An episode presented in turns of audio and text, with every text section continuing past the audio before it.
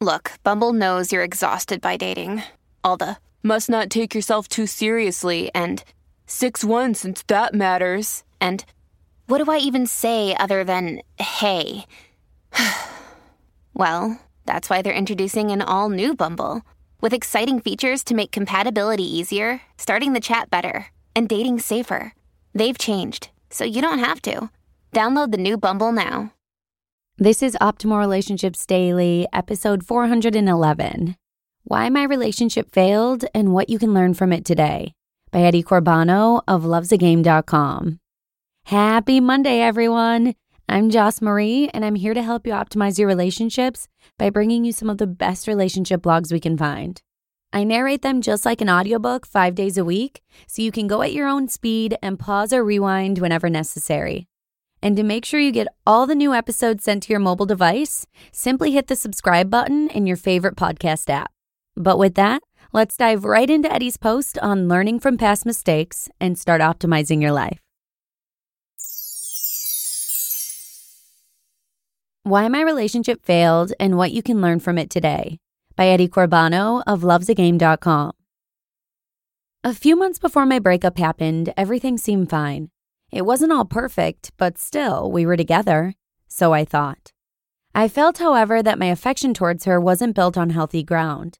The love I had for her began to feel more and more like a painful dependence than actual love. I remember talking to a friend a few months before the actual breakup happened. I remember saying something to him that sounds so terribly sick to me today, but actually perfectly defined my psychological condition, which I've described before. He confided in me his worries about the relationship with his girlfriend and that they had somehow grown apart. He was worried that they were going to split up. I remember it as if it had happened yesterday. I told him that I was sorry and added this little sentence to it. If my girlfriend were ever to leave me, my life would be over. A few months after that, I was dumped for real. And it just felt for a relatively long time exactly as if my life was over. It was a self-fulfilling prophecy.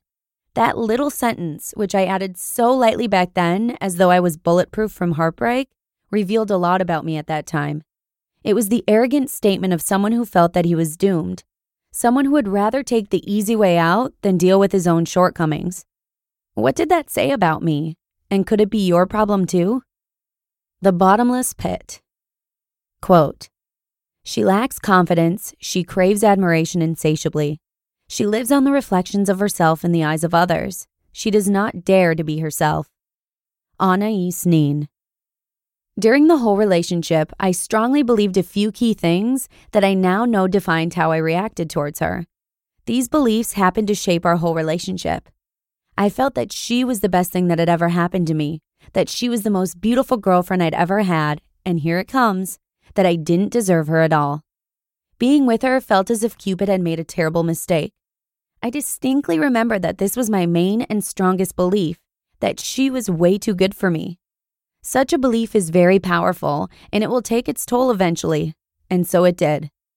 You just don't love yourself much, do you? Someone said to me after it happened.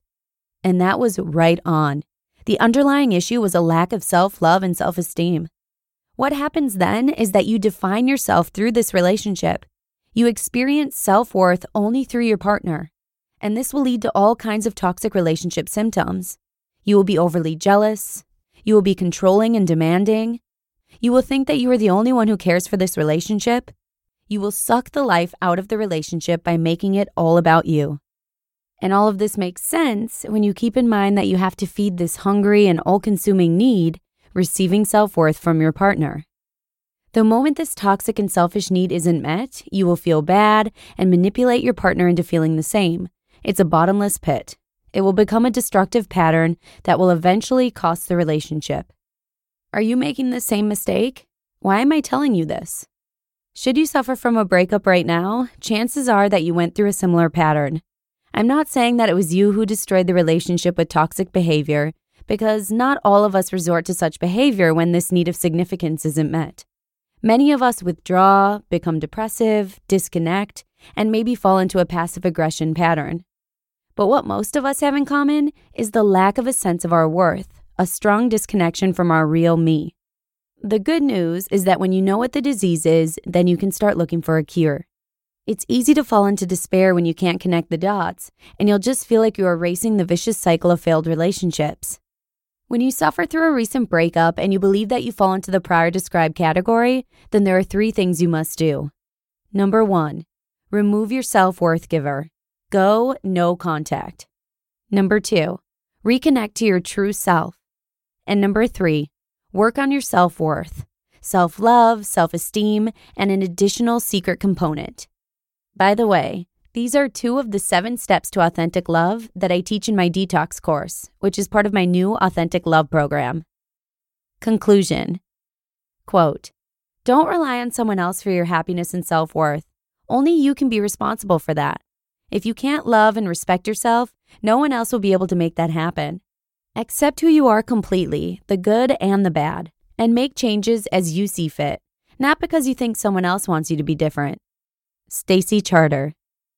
The sentence I said to my friends so many years ago perfectly predicted my future suffering. It condensed so well what my core problem was and how it pervaded and corrupted the relationship I had. This was, of course, only one of the reasons for my breakup. The other main one was a huge incompatibility between the two of us and a bunch of minor things, all of which I've learned about in my recovery and the relationship inventory that I've made. If you find yourself struggling with similar things that I did back then, then I urge you to work on yourself. Work on yourself hard and break that cycle of failed relationships that you are most probably going to go through your whole life. Because one fatal peculiarity of looking for self-worth outside of yourself is that it doesn't really go away. It keeps sabotaging your relationships and attracting the wrong partners.